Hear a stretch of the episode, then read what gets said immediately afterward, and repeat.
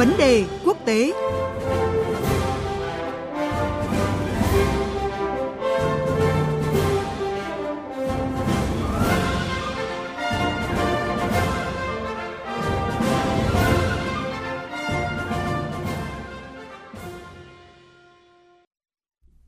Thưa quý vị và các bạn, hội nghị thượng đỉnh hòa bình Israel-Hamas về Gaza do Ai Cập tổ chức đã kết thúc mà không đưa ra được giải pháp để giải quyết tình hình căng thẳng hiện nay.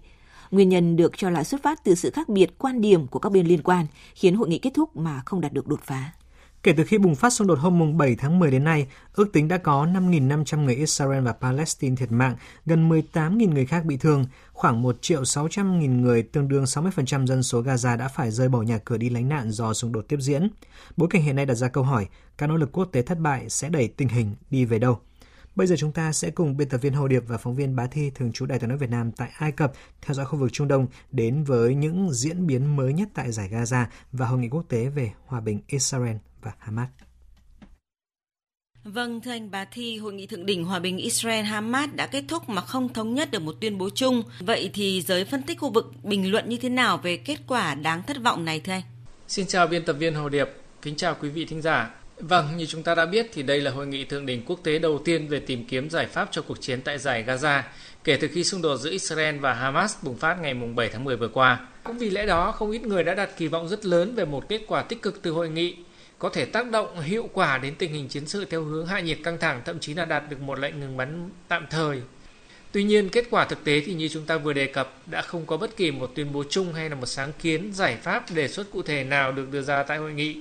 và nhiều nhà phân tích đã gọi đây là một sự thất bại. Thế nhưng trên thực tế thì kết quả này vốn đã được các nhà phân tích dự báo từ trước khi hội nghị diễn ra. Bởi lẽ ngay từ khi xung đột vừa bùng phát thì phản ứng và cách tiếp cận giữa các quốc gia đã có một cái sự vênh lệch và khác biệt rất là rõ ràng. Cụ thể thì Mỹ và châu Âu lên án và chỉ trích rất gay gắt cuộc tấn công của Hamas vào Israel, đồng thời ủng hộ quyền tự vệ của Israel, cho dù chiến dịch không kích của Israel vào giải Gaza đã gây ra rất nhiều thương vong cho dân thường Palestine và bị thế giới Ả Rập, thế giới Hồi giáo và nhiều quốc gia trên thế giới cực lực lên án. Và cái sự khác biệt này tiếp tục được các bên theo đuổi hết sức quyết liệt tại hội nghị ở Cairo, ờ, dẫn đến cái kết quả như chúng ta đã thấy là cuộc họp đã không thể đưa ra được một tuyên bố chung, không công bố được bất kỳ sáng kiến hay đề xuất cụ thể nào để có thể giúp hạ nhiệt căng thẳng và chấm dứt chiến sự. Thanh Bá Thi nhanh vừa thông tin sự khác biệt về quan điểm giữa các phái đoàn Ả Rập và phái đoàn châu Âu được cho là đã cản trở quá trình ra tuyên bố chung của hội nghị. Trong đó thì yêu cầu tiên quyết của lãnh đạo các nước châu Âu là tuyên bố chung phải lên án lực lượng Hamas và công nhận quyền tự vệ của Israel. Vì sao cái điều kiện này của EU lại không được các nước Ả Rập chấp thuận thưa anh? Vâng, như chúng ta đã thấy thì hội nghị thượng đỉnh được tổ chức trong một cái bối cảnh hết sức đặc biệt đó là chiến sự tại Gaza đã kéo dài trong 2 tuần, gây ra con số thương vong rất là lớn cho phía người Palestine với khoảng 4.800 người chết, là con số thương vong cao nhất trong lịch sử xung đột tại Gaza.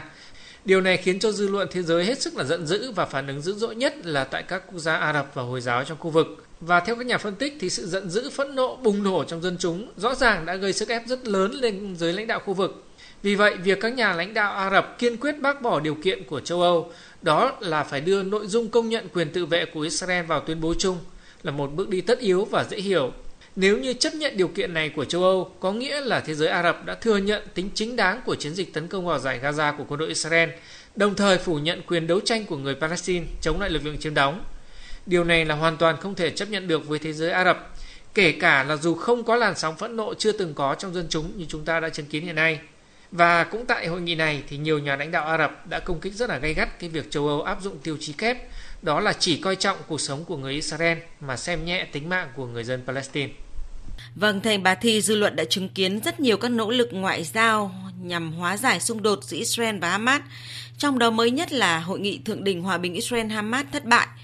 trong một cái diễn biến khác thì Israel đang chuẩn bị cho một cái giai đoạn chiến tranh tiếp theo bao gồm cả tấn công trên bộ và mở cả mặt trận giao tranh tại biên giới Israel-Liban. Viễn cảnh này theo anh thì sẽ đẩy tình hình giải Gaza tới đâu và ờ, liệu có cái giải pháp nào được tính đến hiện nay để ngăn chặn cái xung đột lan rộng hay không ạ? Vâng, với thực tế hiện nay thì khả năng chiến sự tiếp tục leo thang tại Gaza được các nhà phân tích nhận định là rất cao vì gần như không tồn tại một thế lực nào có khả năng ngăn chặn nó.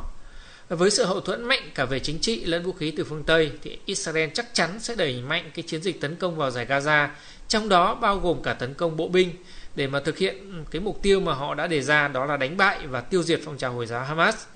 Nhưng có lẽ đáng quan ngại hơn cả là nguy cơ bùng phát một cuộc xung đột vũ trang quy mô lớn ở mặt trận phía Bắc Israel giữa quân đội Israel và phong trào Hồi giáo Hezbollah, cái nhóm vũ trang chống Israel có tiềm lực quân sự mạnh nhất tại khu vực hiện nay. Kể từ đầu chiến sự tại Gaza cho đến nay thì giao tranh chết người liên tục nổ ra giữa hai bên tại khu vực biên giới chung Israel-Liban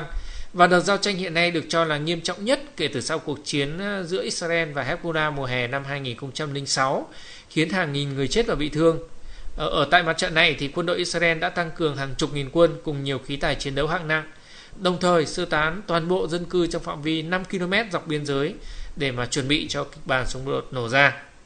Mặc dù vậy thì không ít nhận định cho rằng khả năng chiến sự bùng phát giữa Israel và Hezbollah không thực sự cao do phương Tây không ủng hộ vì lo ngại nó có thể lan rộng và lôi kéo một số nước trong khu vực can dự vào, đứng đầu là Iran. Khi đó sẽ khiến cho cục diện tại khu vực mất kiểm soát hoàn toàn, làm tổn hại lợi ích của tất cả các bên, trong đó có chính phương Tây. Nhưng quan trọng hơn cả là chính phủ Israel đang đánh giá một cách rất nghiêm túc về những rủi ro rất lớn nếu phải mở thêm một mặt trận mới chống Hezbollah. Đứng đầu là rủi ro về thương vong và tiếp theo là rủi ro về triển vọng có thể tái hòa giải với thế giới Ả Rập trong tương lai. Vâng, xin cảm ơn phóng viên Bá Thi với những thông tin mới nhất về tình hình giải Gaza. Thưa quý vị, sự khác biệt về quan điểm và thái độ cứng rắn của các bên tiếp tục là nguyên nhân khiến xung đột giữa Israel và Hamas bùng phát lan rộng. Trong bối cảnh các nỗ lực quốc tế thất bại thì dư luận đang lo ngại về viễn cảnh hòa bình Trung Đông tan vỡ và chúng tôi sẽ cùng phóng viên Bá Thi thường trú Đài Tiếng nói Việt Nam tại Ai Cập tiếp tục chuyển tới quý vị và các bạn những diễn biến mới nhất tại khu vực này. Mời quý vị và các bạn chú ý đón nghe. Vấn đề quốc tế hôm nay xin khép lại ở đây.